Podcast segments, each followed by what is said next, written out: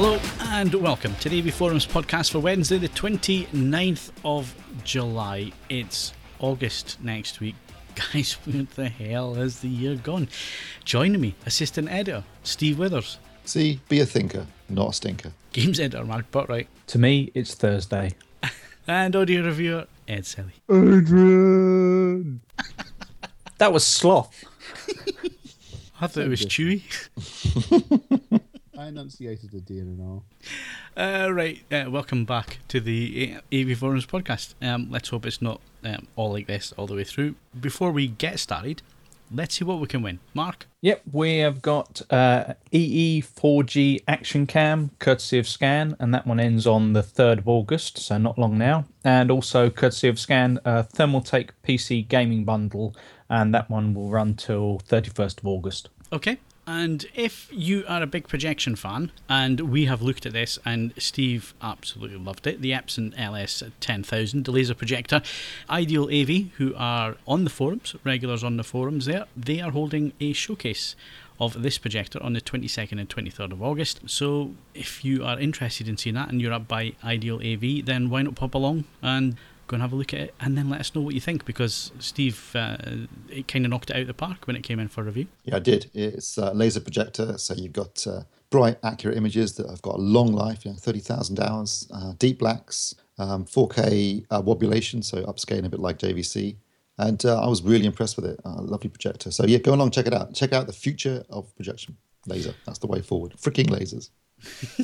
Yeah, we're just missing the sharks. That's the only thing. And um, if you want the full details of everything that's happening there, because it's not just the LS 10000, there are um, other products being shown at that event uh, JL Audio, Oppo, and a couple of other things. Head along to the shows and events forum, and uh, the thread is in there. It's uh, entitled Ideal AV's Epson Showcase. All right, so let's move on with hardware news. And uh, YouTube and Netflix are driving broadband traffic. Now, this kind of follows on from what we were discussing last week, guys. Um, so, Steve, why don't you give us the gist of what this is all about? Well, basically, they were saying, and I suppose this doesn't come as a massive surprise, but the majority of broadband traffic is now video, um, specifically YouTube and Netflix, um, driven by the fact that a broadband speeds are much faster, compression's much better, and people are using their mobile devices to watch video more and more often. Um, yeah, you're getting you're getting more and more. Basically, the majority. I think did they give a percentage of how much of it was? No, they don't. But the majority of broadband um, usage relates to video and specifically Netflix and YouTube, and that wouldn't surprise me at all because if I looked at my broadband usage, yeah, that about sums it up. The the I mean, I guess also because video is you know heavy in terms of the amount of um, content you're, yeah, um, the size of the files that you're downloading or the, the content you're streaming. Doesn't surprise me in that sense either. But certainly, if I look at what I do, I mean, apart from working on online, uh, watching Now TV and watching Netflix, watching Amazon Instant, that and YouTube, those are the ones that really How- do how- use but- it most but of my broadband connection. But how do you manage that on the connection that you've got? Um, I, I- I'm not too bad now. I'm getting a, a steady six six megabytes a second at the moment. I think reasonably, which for, is pretty good for out here in the sticks. Uh, and um, I, I will test it. I tell you what, I, there's something occurred to me. I was watching. Um, what was I watching? Uh, Monsters: Dark Continent. Not a great film, I have to say. I was watching it on. Um, and also watched the film uh, Sabotage, the Arnie Schwarzenegger film. I was watching them on Netflix on that massive 75 inch uh, Sony TV, the um, the X94C, and I was thinking, you know what, the compression on Netflix is really good because it looked excellent. It really, apart from in some of the darker stuff, like in some nighttime shots where you could see a bit of blocking and, and a bit of banding, but generally um, the picture was stunning on that TV, uh, and that's with my crappy connection. So hats off to Netflix and the other streaming services for um, being able to deliver such, such incredible picture quality even over a, a very limited broadband connection. You surprised with this, Ed? Not really. Um, I mean, actually, as, as, as yesterday, as I posted, only partly in jest on my Twitter feed. Um, yesterday, I don't know uh, i- i- if it was the same everywhere, but weather yesterday was dreadful. Um, trying to entertain a uh, sub two year old under those conditions, I found to my delight that someone had very carefully pieced together all of the episodes of season one of Tom, Thomas the Tank Engine into a single two hour, two and a half hour YouTube video. Boff. Thanks very much. piece them together because you know it has to be in a, a linear fashion. Otherwise, you can't can't hold on to you the don't plot. want to you don't want to lose any of the plot twists. I, I promise you that. Um, it was, but no, it was more specific. More that Mark, I don't have to queue them all up. I can just leave it to just roll for two and a half hours. Oh, That's that's fantastic for a child. Um, so uh, no, that that you know, YouTube was uh, was was was saving the day yesterday. And um, although actually I watch less Netflix than I think I used to, my wife is still watching a great deal. Um, and equally, you know, if, if further, I mean, looking at the article that's going on about just other sources of on-demand viewing, the amount of stuff I'm watching via the Sky on-demand widget rather than live or even recorded onto the the, the box's hard drive um, is, it, is is extremely high. So yeah, it's it's it's going to be a, a major driver for traffic. Unsurprisingly, most most of my traffic are files downloaded in terms of games. Um, I think in the past few days, I've probably downloaded best part of about I don't know thirty gig. Uh, uh, so yeah, I'm I'm not surprised though that for for most people it is video. As, as Ed was saying, you know, when a with regards to kids, you can park a kid in front of a laptop or a tablet or something like that now, and it's it's very easy. I kind of park my nephew in front of stuff like monster machines, and so it is always nice when someone does bother to actually tie together an entire series. But you know, everything's everything's network connected now, and everything has the ability, seemingly, to play. You know, your main apps, your YouTube and your Netflix and things, and Amazon and stuff like that. So yeah, it just seems like yeah, this is pretty much where you'd expect most of the traffic to be. I'm surprised that none of the free porn video sites are mentioned here. Is that like the darknet? Is that we don't mention that? But that must be a big factor. Well, you, you've got to think that you know every technology that there's ever been. That's that's the first industry to really sort of take hold Yeah, of it yeah, and, and do you- test it out and check that it all works. And, and and nowadays, like I think it was you that told me this, Steve. You don't have to look far nowadays for porn, do you? Hang on, what did I say? oh, it's some conversation we're having. No, I think the thing is though. Yes, I'm sure lots of people do use the internet to access pornography. However, I don't think they do it for very long. I don't think watching porn is a long. You, know, you don't spend two hours watching it, do you? Five minutes is usually enough for me. I don't know. Uh, so, so yeah, I, I think probably it's, it's it might be used for that on a regular basis, but I don't think it's used for long periods. I hope not. Anyway, I think it's very good for your health really watching that for, for hours and hours and hours. Blimey. I mean, I mean, I wouldn't be so if it was good acting and storylines and plots and production values, but these days you don't get any of that. So Who's saying Oh, yeah? I production will watch the values. rest What- of this now. what do you mean these days? no, with the seventies and the sort of the classic heyday of the of the, Well, the se- porno 70s stuff. I- I've, films. I've come to fix your washing machine. I don't Yeah, have exactly. a washing machine. Dang, dang, dang, dang, dang, dang, dang, Um, dang. so, but no, I, I would just, I without dra- dragging this further into the gutter than it already is, I would disagree firmly with you on production values. But otherwise, yes, plot. No, there is no plot anymore. well, you mean production values have got better? Yes, because I suppose you're right. It depends. it There depends. stuff that- Essentially, it breaks down into two categories now, doesn't it? Uh, and actually, this mirrors in so many ways. If you say, put, what going dragging this back to what Phil was saying about the impact that that, that, that, that porn and adult material has on on it now breaks down. So you've got sort of stuff which is shot for a sense of gritty realism, although Gonzo stuff. yeah, Gonzo, and and you know, as as is some some some sort of you know TV drama material, and other stuff which is, I mean, there is there's 4K pornography out there. Yeah, I don't think pornography really should be seen in 4K resolution. Most well, of they those said that about they said that it. about high def, didn't they? And it nonetheless it lurched it, it lurched into the brave world of high def again, very early and very The- the- enthusiastically. you know, the, the thing that annoys me is, you know, if you're going to use a mobile phone, landscape, people, landscape. Yeah, God. yeah, okay. but Ed, Also, take your can they track that data though? uh, well, I can imagine yes, but I don't know if they care unduly. I should imagine these days, Mark, they know everything you're up to. Certainly, Amazon seem to know everything I'm up to. I've only got to look at something online and suddenly they start trying to sell it to me. Very clever. don't know how they do it, but they should probably. I think it must be attached to the NSA or something like that these days.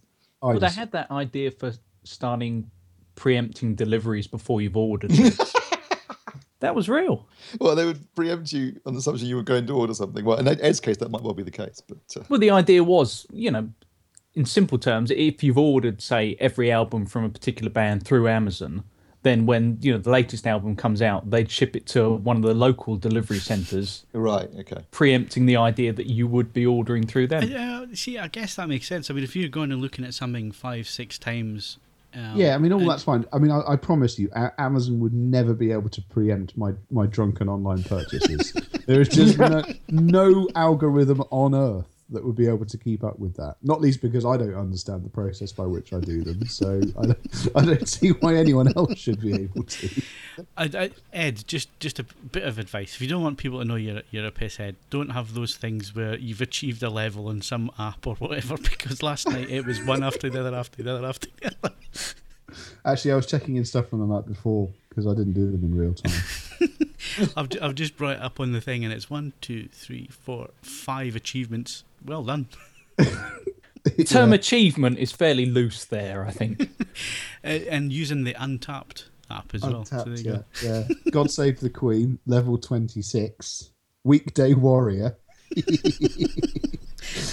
uh, Lagerjack, level 5. And then, as I said, that little update into my slide into alcoholism brought to you by the Untappd app, ladies and gentlemen.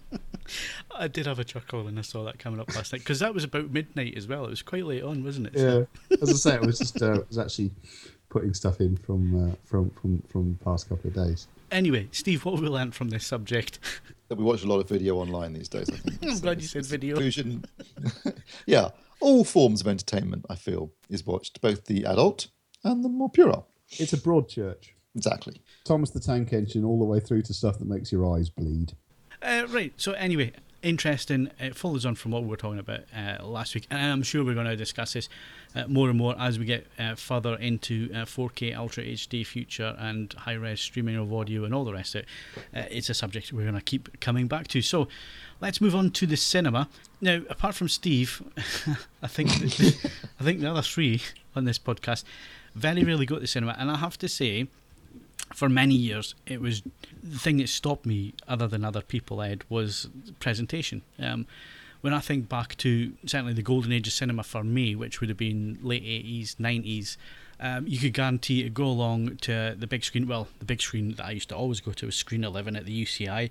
Uh, it was the biggest screen, it was 300 odd seats, huge uh, sound system in there. It always sounded great, always looked great, and you always got the Dolby trailer, either the Egypt or the Locomotive, or one of those trailers running before it. Um, you also got the THX trailer because it was THX certified. There wasn't that many adverts, and it was it was a bit of an event. It was a bit of a presentation. I remember '97 going along and, and watching uh, A New Hope on that screen. Uh, watched it on that screen, and then went to the next biggest screen and watched it again. Have cinemas lost the presentation side of things? Is it now more about serving you adverts and not really caring about picture quality? I don't know. Yes and no, because here in Milton Keynes, uh, we obviously don't have uh, soul or character uh, or history, but we have got uh, lots of room, and so we've now uh, uh, the old Odeon, uh, which was a uh, if you if you were into the sort of flea pit sort of uh, aura of classic cinema, it was undoubtedly one of those. Um, that closed down. They've they've opened up a new um, IMAX, Atmos, you name it. It ticks all those boxes, and uh, obviously, as you know, I've not gone anywhere near it because it's a cinema. But um, my my my brother-in-law, a number of other people have been, and there's the all of the things he said. It is big auditoriums capable of serious sound pressure levels, cracking images. It is undoubtedly extremely cinematic. I do agree with you that there was a phase where cinemas were being built, and it was basically just sort of 25 lounges or, or rooms only fractionally Yeah, bigger than yeah. that. And they just, yeah, as you say, there wasn't much in the way of of of sort of you know cinematic mystique to that but that seems to be something that they're you know growing out of now and i think that's kind of admirable Uh, Just before digital came along, I had some of the worst experiences of going to the cinema anywhere. Um, and it, it seemed to be like the five films I went to see in a row, all five were bad experiences. Either the masking didn't open and it was being projected over the masking. So it was a 235 film, but it was masked at 185. And, you know, by, by the time you get up and you go and complain and then you come back and then they find somebody to go and fix, because it's all automated now, so they find somebody to go and fix it and all the rest of it. I've been in movies where it's been projected on the ceiling. That that takes some achievement, doesn't it? How the hell do they manage that? No idea. but but again, because what happened was they started moving to automation. So uh, if there was three, this this was still in the days of film. But if there was three uh, screens showing the same thing, what they used to do was loop the film through one projector, then it went off on a loop down to the other end of the, aisle, looped through another projector, then went all the way back to another side of the room, and then looped through a third projector, and then went back to the big table where the film was.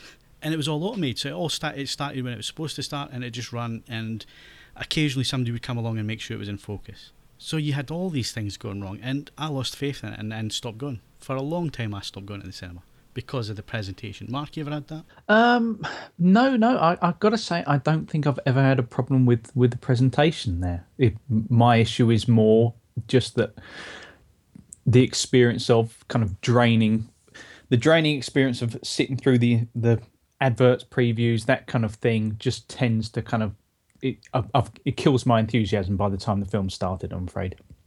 Yeah, I've You got can to say avoid that that, there's- though, Mark. Just um, basically, I could- know from going to cinema a lot that it's 20 to 25 minutes of shit before the film starts, basically. You can guarantee know. that's the minimum amount. So just turn up five minutes, but you know, 20 But- minutes after this start time, and you're But here's the thing, which is if you want a kind of prime time to go and see something, um, you know, a time that's that's nice and convenient for you, then it's going to be a time when there will be other people there. In which case, if you turn up five minutes beforehand, you'll get a poor seat. It depends. You can do an online. Oh, I'm talking book, about online booking where you can select get a seat seat, so- reservation, and then yeah, just just rock in. My Uh, yeah, I suppose that. that. Mark, don't you know anything these days? Jesus. No, I'll, t- I'll tell you what annoyed me last time. I, I went there. I paid at one of these automated machines. When you say last- last time, when was this? this was 2004. No, it was it was about a year or so back, and then then I paid on one of the automated machines outside, and I felt like just a granddad staring at this thing, just like what. Take my money, please. And then it, you know, one was at a smaller height, and I thought it was for children or something. But then why would they have credit cards? I, you know, it was a confusing event. Wheelchairs. That's what that's for, you idiot. Oh, right. Yeah, yeah, yeah, yeah. I knew that. Eh, uh, but then I, I buy the ticket. I go in, you know, five minutes beforehand, and no one checked it for me. And I just thought, right, I've just burnt a fiver there. Be so lucky that it's just a fiver. Yeah, that's Five. a cheap. Where the hell were you going? when was that?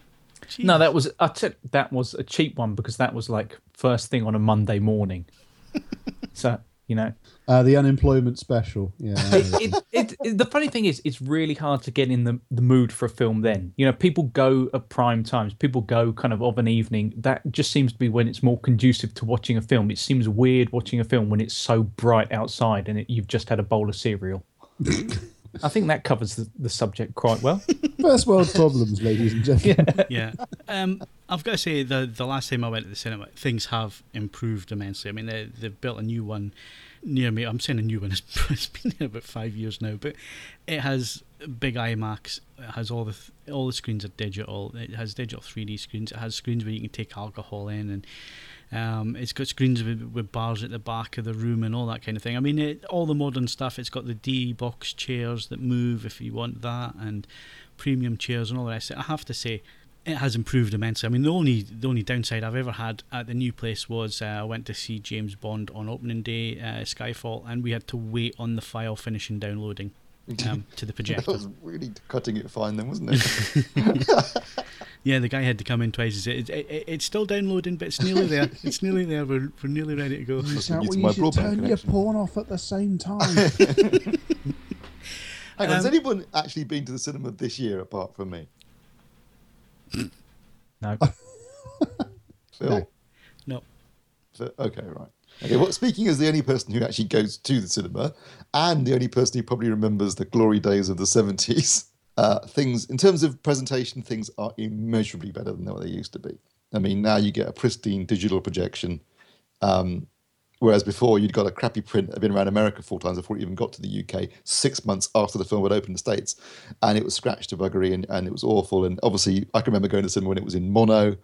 Uh, so you know, I was sat there last night watching um, Inside Out and Southpaw and thinking, actually sat there thinking, this looks really good. You know, the projection quality was superb. Obviously, you mentioned it, Phil. It's automated now, so when something goes wrong, that's when it get there's when there's a problem because there's no projections anymore to sort the problem out or to keep an eye on things and make sure it's all, all working the way it should be. But when it does work properly, um, it looks great. I mean, it was only a 2K projection last night that I was watching, and I thought that looks really nice. Um, you know, uh, detailed, um, no banding, you know, um, low compression artifacts and and um, really uh, wide color gamut, DCI color gamut. I thought this looks superb. I- I've got to say, digital projection these days is absolutely. I mean, I remember the first digital projector. I don't know if you had that experience as well with Toy Story. I went Toy Story 2 Yeah. in Empire, in Leicester Square. Yeah, I Yeah. was there in 99, was it? Yeah, I think that was it. Um, Yeah. we, we we did the special Newcastle down on the train to see it at the West End, um, and it was disappointing. The projection technology back then wasn't very good. It was a DLP, wasn't it? I remember explaining Yep. how DLP worked to my friend, and he just looked at me like millions of tiny little mirrors. He thought he just thought I was taking the piss as I was explaining this to him. He just thought you're you're joking, aren't you? It's little millions of little tiny mirrors. Yeah, yeah, seriously, millions of little tiny mirrors. That's how this works. I mean, I remember thinking it looked uh, okay at the time. But I mean, I had no point of reference really, other than Well, you, you, had, you, had, you had film, but um, Yeah, but this was a it was Toy Story 2, so it was CG anyway. Yeah, uh, I, I just remember the edges being really rough and and you know really low, animation to a degree as well. low, low resolution as well. You know, and and I thought, oh, this is going to take a while to catch on, because that was back in the days of CRT projection at home as well. So you know, Mm-hmm. even then you were used to some degree of quality especially black levels and so on. But um, But what Yeah, occurred Well, to me you last didn't night mind hanging something the size of a Mini Cooper from your ceiling. and then sitting under it, Ed. yeah. yeah. Yeah, I had a Barco Barco Graphics 808 sitting right above my head, and um, And if it, honestly, Will, if it had fallen off and killed you, it'd be like, it's okay. That's how he would have wanted to go. And you probably Almost, wouldn't have almost. suffered. and they could have buried you in it as well. So but but then that, that I think that was the way to do it because Stuart and I hope Stuart doesn't mind me mentioning this. He had a 1209 sitting on the floor under a coffee table, and it took up a huge amount of space on the floor. Um, but then it's safer than sitting under it, hanging above you. Well, it is and it isn't. If I had a projector on on at ground level in this house, it would just have you know crumpets and and and other miscellaneous goo just smeared over all of the all of the projecting surfaces from uh, from the boy.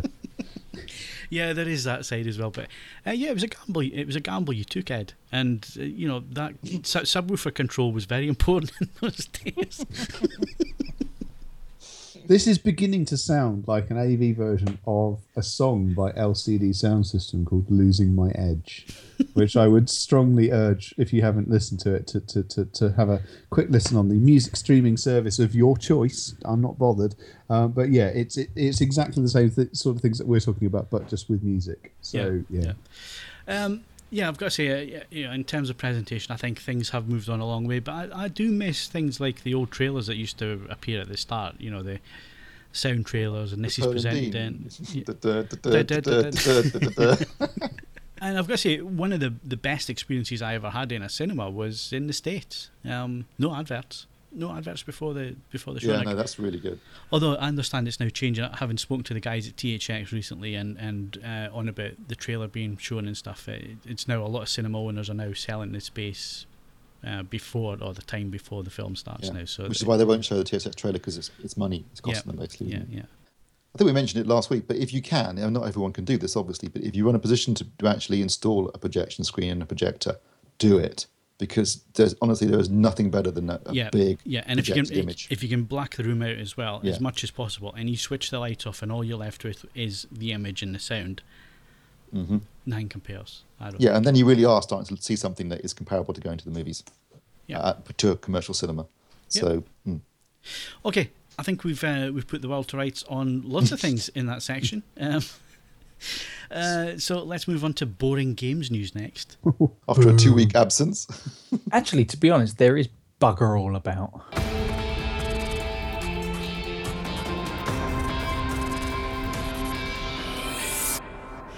Right, Mark. Um, uh, you've got to do this in the voice of Hodge. no, uh, I don't know if you were listening while while you were away, but um, we all had goes at trying to be you and the games news. But you're back, so you can be you and tell us what's happening in games news. I'm afraid I've missed that, but I shall be checking those out. Yep, not a great deal going on at the moment. However, yeah, one little kind of interesting thing caught my eye this morning, which was Candy Crush is apparently the nation's favourite game. Uh, this is according what to is you. Candy Crush? I never played it. I, I, I can believe that because yeah, I gave my, I gave my mum two years ago. I gave her a, a, an iPad for a Christmas, and um, I've been checking up how she's been using it and what she's been using it for. And my mum's in her sixties. Candy Crush and Facebook. what is it? What is a Candy Crush though? it's Seriously. sort of a block breaking game. basically, for want of a Yeah. better description. Put them in a line, they disappear. It's like Tetris. Well, they don't. They, it's it's kind, kind of, of. kind of.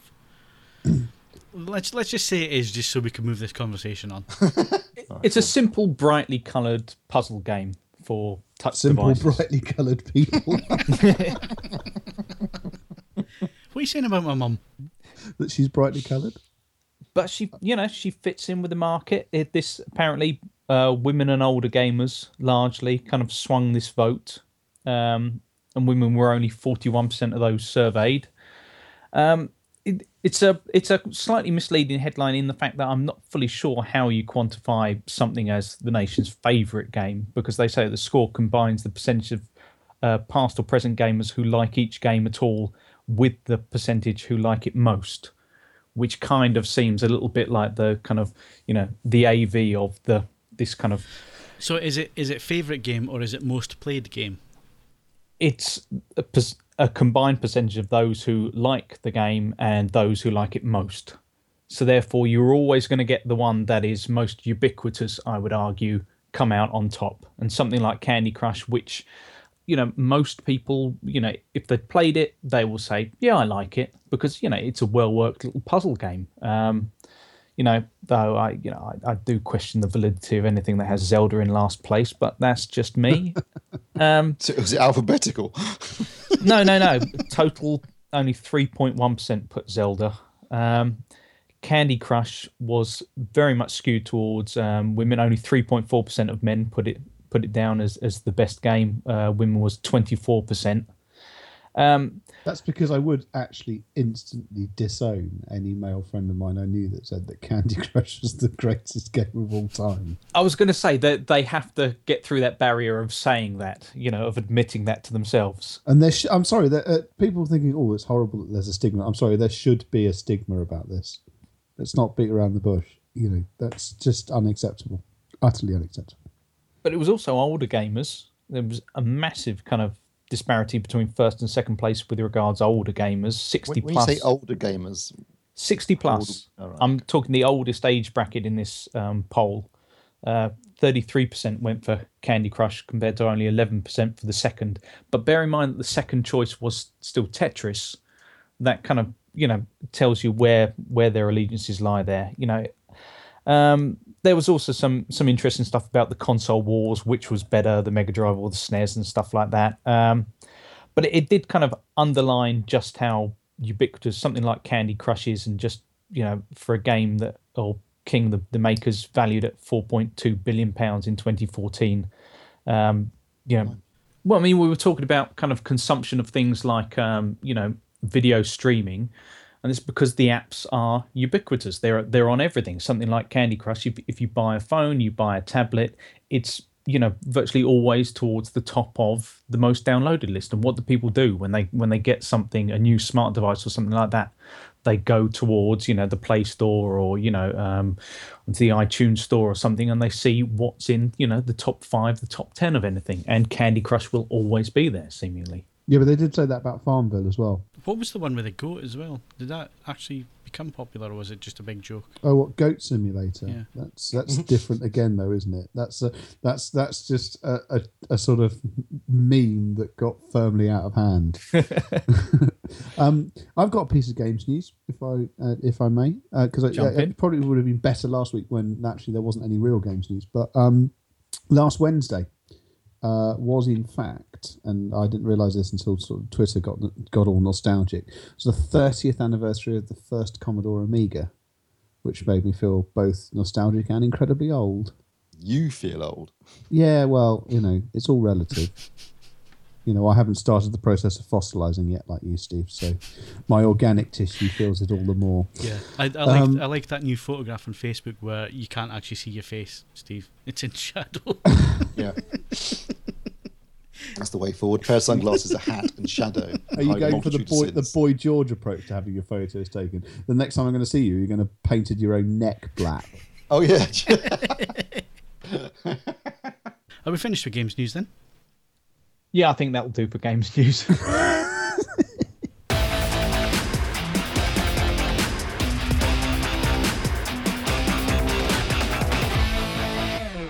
Right, Steve, what's at the cinema?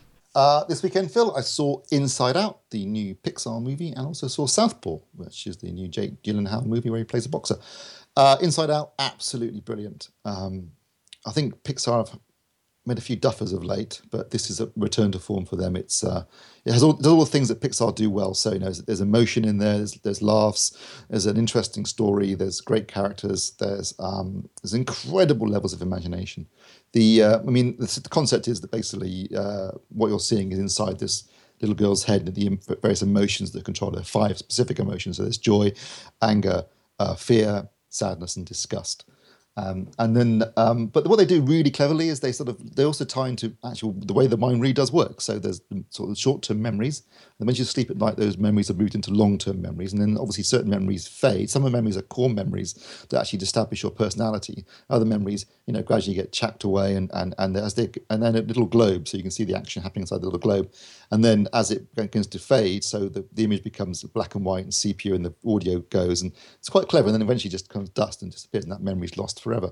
They had a thing called a th- the, the, the, thought train, which is literally a train going around in her mind with thoughts on it, which was really good. Uh, there's a bit where they go into imagination and abstract thought. Abstract thought was really clever. I mean, really, really works in 3D because uh, obviously the characters are in 3D, then they become abstract like cubist images like um, like Picasso, then they become 2D, uh, and uh, like things like that. It was just very imaginative. The, the, things that Pixar do well, it was bursting with this this creativity. Um, sometimes, and it also works on levels. So kids were loving it in the cinema, but I think adults also get a lot out of it too. There's some quite good jokes, and they were aimed specifically at adults. Um, and yeah, it, it, so it was just one of those movies that that nails everything that Pixar do well. And um, it was good to see them back on top form again. I thought it was absolutely superb, um, and it's been a big hit to it at the box office, which is good to see in the states and worldwide. And uh, yeah, I thoroughly enjoyed it. So if you're going to see um, a film with the kids or even on your own, go and see Inside Out. It's brilliant. Southpaw I did enjoy as well, but um, it basically it's Rocky. It's Rocky um, modern modern take on Rocky. No boxing cliches left unturned.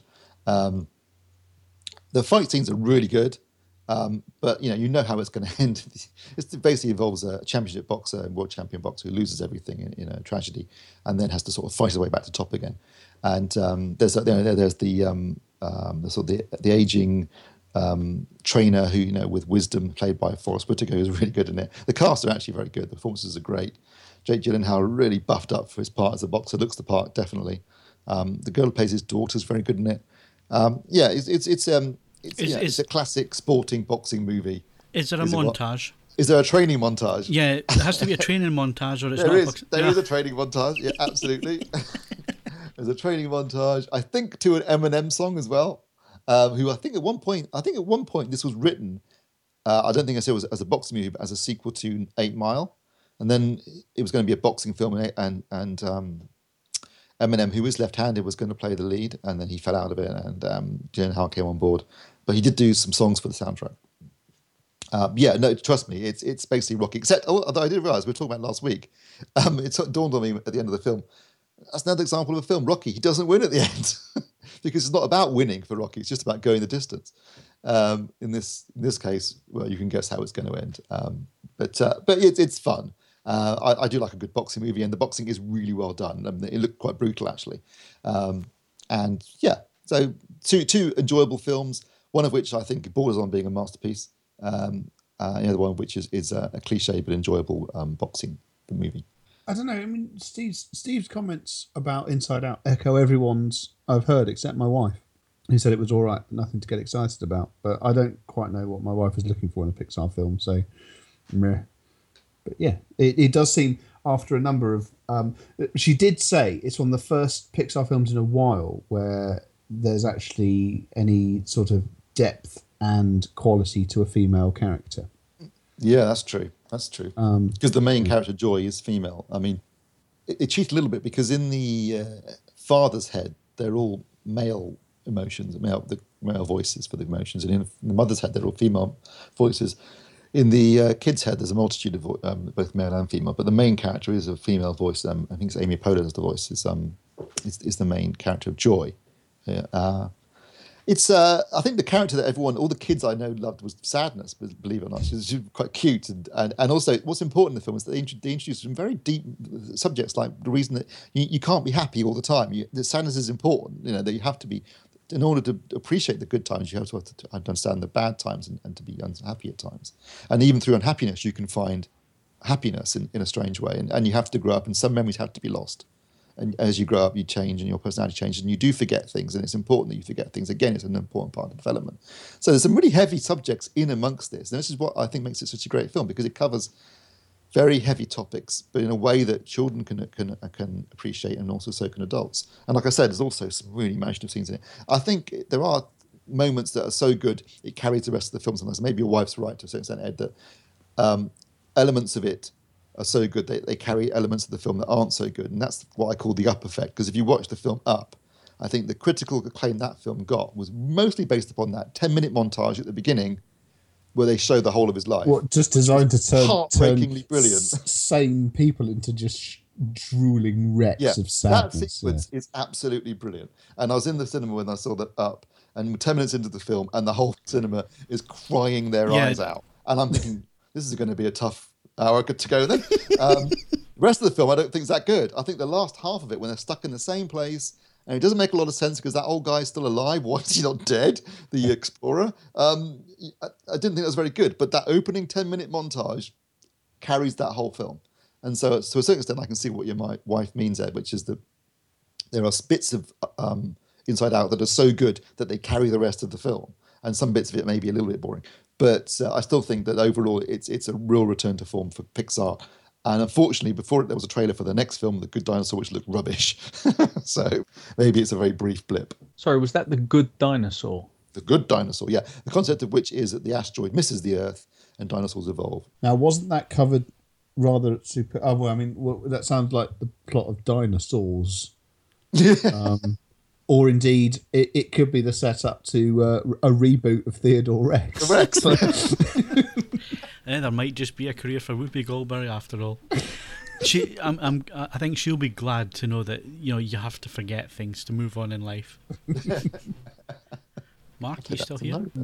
Yeah, I'm I'm still here. Um, I'm honestly, uh, I've kind of missed anything to do with um, these films other than Southpaw. Southpaw just looks to me cripplingly generic, and I, I, I it's the kind of sports film that I genuinely wonder how the actor manages to get in such shape. Supposedly, you know, they always say they've done six months training and everything.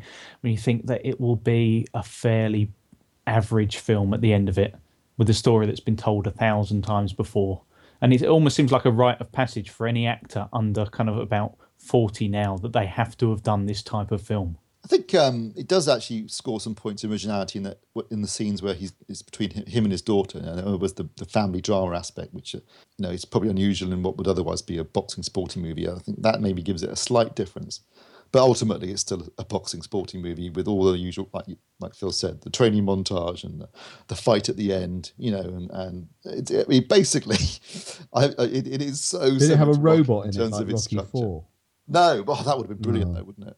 Gutted. Um, no, but structurally, it's very, very similar to Rocky Four, and basically, it's the same kind of character. You know, he's kind of a bit punchy and um, and slurs a lot and, and very monosyllabic, just with a lot more swearing than there was in Rocky, if I remember, and a bit more bloody and brutal. And obviously, he's covered in tattoos because he's a modern boxer and stuff like that. But Where's the story of the middle class boxer who doesn't lose it all? yeah, well, it does quite well. Wins a couple, Yes. loses a. Retires. Where, where's the Oscar de la. Hoya story?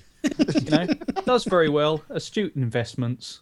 On, on, a, on a on a boxing theme, I could watch um, uh, George Foreman, The Grill Years, you know, charting, Well, you his, know what? charting hi- one man and his struggle to make a fat reducing grilling machine. The moment You know where what? he calls his fifth son George.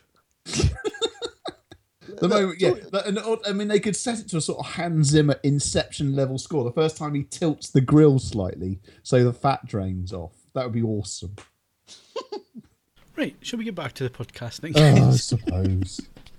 Uh, films opening this Friday probably got one of the the most overrated, overcovered stunts ever, but it is quite impressive. The new Mission Impossible. Yeah, Mission Impossible. Mission, Mission Impossible Rouge Nation. I think that's what we we're going to say. Do it in a Connery voice. then. yes. yeah, yeah, no, that's a bit of a tongue twister. Mission Impossible. Mission Impossible. I, I've got to say, every Uh. every time I see Rogue now, I just think Rouge. But you're right, Phil. strapping him to the side of an aircraft and then taking off with him on the side is quite cool. I'm not sure what Tom Cruise is trying to compensate for, but um, he doesn't mind doing some quite impressive stunts. Have I you- mean, have you was seen it the the- last film? Where was on the outside of the Burj Khalifa, wasn't it? Yeah. Have you, have you seen his 22 year old PA? Yes, Who's looks an awful lot like Katie Holmes. I have to say. That was that was what I thought. Mission Impossible Rogue Nation is the fifth film and directed by Christopher McQuarrie, who previously made um, Jack Reacher with um, Cruise. And I quite like the way that they use different directors for each of the films. So they've all got their own personality and, and are quite different in terms of style. Um, looks like it's going to be fun in the trailers, and I shall go and see it at the weekend. Anybody else? No, I didn't think so. yeah, I mean, I, I'm amazed at Cruise. I mean, he had a bit of a wobble a few years ago, didn't he? When there was some I, I, I don't know what it is. Everybody seems to have it in for him, but I'll quite happily sit and watch a cruise film. Not a problem. I think- and I yeah. always find them entertaining. Even um, that one that everybody just didn't like that he played the assassin. What do you call him? oh collateral. Collateral. Collateral. Yeah. I quite like Collateral. Yeah. Oh, it's a good film. I liked him in that. I think he's done some really good stuff of late. It hasn't been particularly successful, but Edge of Tomorrow was really good. Yeah. I, I thought um, Oblivion was excellent. Um, Vanilla Sky is a bit Impossible weird. I, I love Vanilla Sky.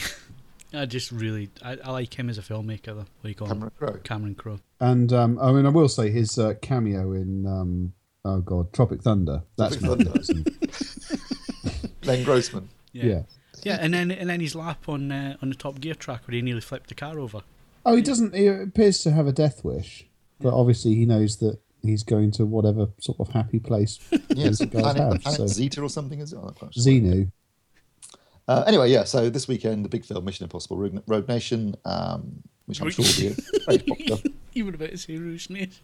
I was about to say Rouge Nation, yeah. Rogue Nation. Ed, you've broken all of us. Speaking of successful films, as of this weekend, um, Jurassic World is now the most successful film of all time in America and worldwide, not directed by Cam- by James Cameron. Um, it just tipped um, just tipped um, past uh, Avengers as the I biggest thought, money you, I thought you were going to say the dinosaurs sunk Titanic. no, no, no, no. It hasn't quite reached Titanic yet. Right, Steve, Blu-ray Roundup.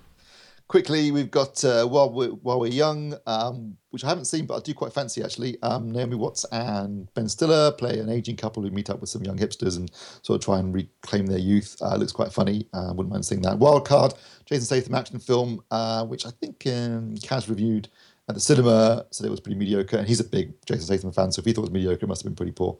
Seventh Son, which is another one of those lousy um, tween movies, you know, um, adult, young adult fiction adaptations with an um, impossibly decent cast for something as rubbish as that, including uh, Julianne Moore and um, um, Jeff Bridges. And finally, and this is something that I didn't know it was coming out, but I'm quite excited about it because it comes out this week. It's Quatermass, the 1979 ver- um, TV film they made, miniseries with John, Her- uh, not John, Hurt, John Mills as Quatermass, and uh, it was shot on 35 mm. So they've done a, an HD restoration for this. It, um, probably I'm the only one who remembers this, or even remembers Higgledy Piggledy um, Ringstone Round. Does anyone remember it? No, again, I would What? know them.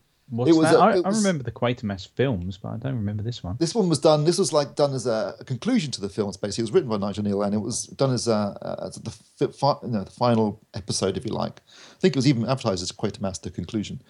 And um, it takes place in a dystopian future where society is collapsing and there's this alien invasion going on, and all these hippies running around. I believe it was actually written in the late 60s, which is what explains why there's hippies running around, even though it was filmed in the late 70s. Um, but I remember as a kid, it really affected me. I found it really, really quite depressing and creepy and unnerving uh, in a way that I don't think I'd experienced in, in something. I mean, I would have been about 11 or 12 when it was on TV. And um, yeah, it creeped me out massively. So I bought it on, on to see whether it was as good as I remember it being. I remember at the time thinking it was uh, it was really impressive for raising some quite interesting subjects, like you know things like I suppose when it was written, everyone was worrying about you know price of oil and the collapse of civilization and that kind of stuff. And I think it's still valid today. So I'll be interested to see what that's like. Anyone out there who remembers it, please write in. Right, moving on quickly, Steve. Right, before we get into the main subject, the new Spectre trailer was announced, launched, released, set into the world. Um, got to say, mm, didn't really get me that excited, if I'm going to be honest. I thought it looked great.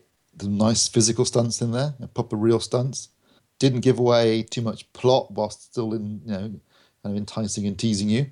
Um, it looked like there was a bit of an old school Bond villain's lair in the background in one scene. You had uh, Christoph Waltz, who I assume is playing Blofeld, even though he denies it. He bloody better be. Um, no white cat yet, but hopefully that'll be in at some point. It just looked like a more of an old school Bond movie to me um, than pre- than recent um, Daniel Craig films have. You know, where it's been kind of a whole rebooting and a bit more like Bourne stuff. This looked more like a Bond film, and for me, that and also there was a lot of overtones of On Majesty's Secret Service in there too, which I really liked. Yeah, So I thought. for me, you see, I I'm thought quite excited. I thought they played too much on that, but there you go. I, it just it, as Ed would say, and what would you say, Ed, about frocks and it being blown up? Well, they're just not blowing my frock up over much. No. Inadequate use of the word over much in life these days. What did you think? Um, on the proviso that I, you know, I, I, I from the from the teaser, I was reasonably, I've been reasonably convinced that um, Spectre is going to be more my cup of tea than Skyfall. Um, but yeah, I, I'm hoping it'll be competent. I don't know. It, we're now sufficiently far into a serious Bond cycle that I could actually do with a campy Bond film you know, you always want the Bond that's not being shown in the cinema at the time. You know, so when Roger Moore's eyebrowing it up, you think, can we have someone capable of taking this remotely seriously? And then we've got someone taking it remotely seriously. You think, actually, do you know what? I want someone to wear a ridiculous tux and then have a have a rocket pack, and you know, so it it, it oscillates and it, it Yeah. all looks jolly well produced and jolly serious. And it might now be time for I- something just a little sillier. I, I don't know if it was just if it's just uh, the whole Skyfall thing. You know, it was it was at the time of the Olympics. There was a, a big push for the country. Everybody was feeling optimistic with the Olympics and all the rest of it, and um, and and it, it broke box office records. But when you go back to it, it wasn't that great a film, and loads of huge plot points. There's got some massive plot holes in it. Actually, now you think about it. yeah, I mean, but but at the time, I think there was that euphoria, there was that feel good factor with it, and all the rest. I don't know with, with this one. I think the trailer was just a little bit too dark, and I don't mean like hard to see. I mean it was in tone, and I don't know whether that that's kind of putting me off because I'm I'm expecting something a bit more along the lines of Skyfall. See, I thought they had to keep the tone dark in that trailer because otherwise it it it risks kind of falling too close towards the kind of camp bond of you know large criminal organizations and that kind of thing. It's very hard to kind of you know go down a, a long table with lots of bad guys all covered in shadows and center on this kind of you know this central figure or something and not have it seem slightly absurd. You know that big reveal moment not to kind of fall into the doctor evil moment. Yeah, mm-hmm. yeah. I went I went lasers. yeah exactly you know. I mean, but can we be and also when on you hear his accent it you know it's standard how do you do that well without kind of as it's been lampooned and those kind of figures have been you know spoofed so much you know i think they had to go for something slightly But- but- darker. But you see, then uh, I, I know this kind of touches on one of the Pierce Brosnan films, but then you, you have got organisations nowadays, the likes of Google and Amazon, massive, massive organisations where you know m- maybe it's more relevant in in the times that we live in that we have these massive, big organisations. Steve pointed to at the start of the podcast that they're following him around. They know exactly what he's doing and, and when he's doing it. Can we just be clear on this, though? If we are talking, I mean, whilst they are camper than the field of tents, I defy you not to. It's Stromberg's submersible aqua battle palace, or whatever the hell he called it, and then Drax's space station. If you're gonna have a Bond villain layer, you got to you got to go balls out, go big or go home, and they they really went with that. Uh, you know, I, I admired that. I thought that was, you know, I think that's quite quite But yeah, what it, it plays into the James Bond universe, and, and this is where we're going to move it on because obviously, you know, Bond is not a spy in the No, no. traditional sense of it. He is, he's not a spy at all. He's If- not a very good one if he is a spy. has, Ex- has his cover been blown and and I think when you have the big camp um, storylines and characters and, and bad guys and, and huge layers and all the rest of it, yes, I know it's very Austin Powers, but that's what James Bond is. I mean, Austin Powers nailed it, I think, in tone and humour and exactly how things are in that universe. So why not celebrate the universe? Why why try and move it too far the other way and make it too realistic. Are you saying that really uh, your your perception of Spectre will be much improved if at some point during the film he has to three point turn the Aston Martin in a really, really, really narrow alley? We, we at least should get a scene where he monologues for a long time, the villain, and allowing Bond thus escape from something, an elaborate way of killing him rather than just putting a gun to his head and pulling the trigger. Yeah, but you know, we, we take the but that's what makes a Bond film. When, when you say an old fashioned Bond film, that's what you that's what you're on about. Yeah, yeah, yeah. It's true. That is true. Um, although, uh, having said that, if, if you watch the Magic Secret Service, which is probably the closest adaptation of an actual Fleming book, um, you know, it's a cracking uh, and he goes out, he goes actually go undercover in it. So he's actually a bit more of a spy film in more in some respects. It's a cracking adventure story. Um, whereas Ed's absolutely right. The 70s Bonds, particularly the, the golden period of the mid to late 70s, um, with Roger Moore and the giant you know, bases underwater and in space and that sort of thing, which I absolutely loved as a kid. Um, obviously, we're in the realms of science fiction. Well, I'm not absolutely in the realm of science fiction by the time we got to Moon, Moonraker, but as is, I think, the case with Mission Impossible, if you watch those films, they're pretty much just sci-fi, aren't they? With like the masks and all the things that they use and the gadgets and stuff. It's it's not really a spy film either. I think if you're going to look at a spy movie, you can go one of two ways. You can go sort of action spy like Bourne, or you can go realistic spying like To Take a Soldier Spy. Um, I'm not sure how exciting realistic spying really is because in the real world of spies, it's just grubby men doing grubby things in dark places. Yeah, although and, um, although recently which, that which segues back to porn again. although I, I, I, did watch that um, uh, documentary series that's on BBC Four at the minute about the spies and the Cold War and all the rest of it, and fascinating stuff. I mean, the guy that got poisoned at the bus station, at the bus stop, um, and they oh, inject, injected the poison through his, his calf muscle from an umbrella and stuff like that. And and and yeah, three yeah, days yeah. later, he's dead. You know what I mean? It's like sometimes the real life stuff's like, wow, really, you know, but but it doesn't make good cinema. Well, it can, I suppose it can. It, it, just depends how you do it. I think. Uh, the stuff uh, reading Le Carre is great because you know you've got time to read a novel and you it's very in depth and detailed and obviously he's writing from a point of knowledge so, so it's very realistic. I'm not sure how necessary well that always translates to the screen, Whereas Zero Dark Thirty, which you know, again, I think is a is a justifiable spy film in the sense that um, you know you've got the CIA hunting for Bin Laden, and, and it's very much based upon what really happened and the craft work involved and how you actually do spy on people and, and gain information and, and intelligence. Uh, that was really well done, I thought. Whereas something like The Bourne Identity, you know, is is, is kind of a spy film, but really it's just an action. Yeah, but if if, if you look at the, the Thirty, if you look at the conspiracy theory is that the Pakistanis basically built that house for him and, and put him in there. Knew where he was. Yeah, well, I mean, I'd be staggered if Pakistani intelligence didn't know that Bin Laden was living right next to an army base. but anyway, Argo. I mean, that's again is a similar kind of subject matter, isn't it? A real story based upon what? I mean, I mean that's an amazing story with the idea of the CIA creating a fake movie to try and get people out of um, out of Iran and during the um, the hostage hostage crisis is, is, you know if you made it up as a film, people would go, oh, "That's ridiculous," but it, it actually happened. It genuinely really happened. A fake sci-fi movie going to be shot in Iran. Right. Uh, okay. We, we really need to wrap things up because we are oh well over time today. So um, we're talking about spy movies. We're talking about um, you know how realistic they are. All the rest. I, I'm sure we all have our favorites. I mean, I've given away my favorite. My favorites are the spoof, which is Austin Powers. I just think he nails it so much, so well the whole genre, the whole silliness of the whole thing. Um, but what about you guys? What's your favourite sort of spy movie? Um, I do like Tinker Tailor Soldier. I, I like all adaptations of it. If I'm honest, it's it, it holds up, and it holds up um, extremely well. Um, and then I suppose the other one, mainly because I do absolutely love the book, but you know it's it's been adapted reasonably well. Is the Fourth Protocol thoroughly enjoy it. And I would count that as being espionage, if not active spying. I think that's extremely good. Um, I know it didn't get uh, rave reviews, kind of mixed reviews, but I did very much enjoy The Good Shepherd. I thought mm. that was quite underrated. I always really liked. I really liked Clear and Present Danger. I thought that was a good adaptation. Um, gave you a nice insight into the war on drugs and the CIA, uh, uh, you know, involvement in it. Um, I enjoy Enemy of the State just because it's a great action film. And I quite like Spy Game too, actually. Is that it? Oh, and sne- Sneakers. I love Sneakers. Uh, if anyone remembers that.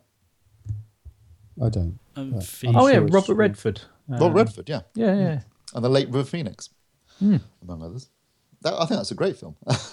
so if you haven't seen Sneakers, check it out. I, I have seen it. I just can't remember it. It's been such a long time. I'll probably have to see it again. Is it on Netflix, Steve? I don't know, but I wouldn't be surprised. I'm sure it'll be one, on one of the many I'm, I'm, streaming I'm services sure I can. available to I'm you. sure I can stream it, and there you go. Back full circle. We're back to where we began, and uh, that is it for the podcast this week. My thanks to Steve Withers, Apollo Creed vs Italian Stallion sounds like a damn monster movie. Mark Botwright, Does my house stink? and Ed Selley. You stop this fight, I'll kill you.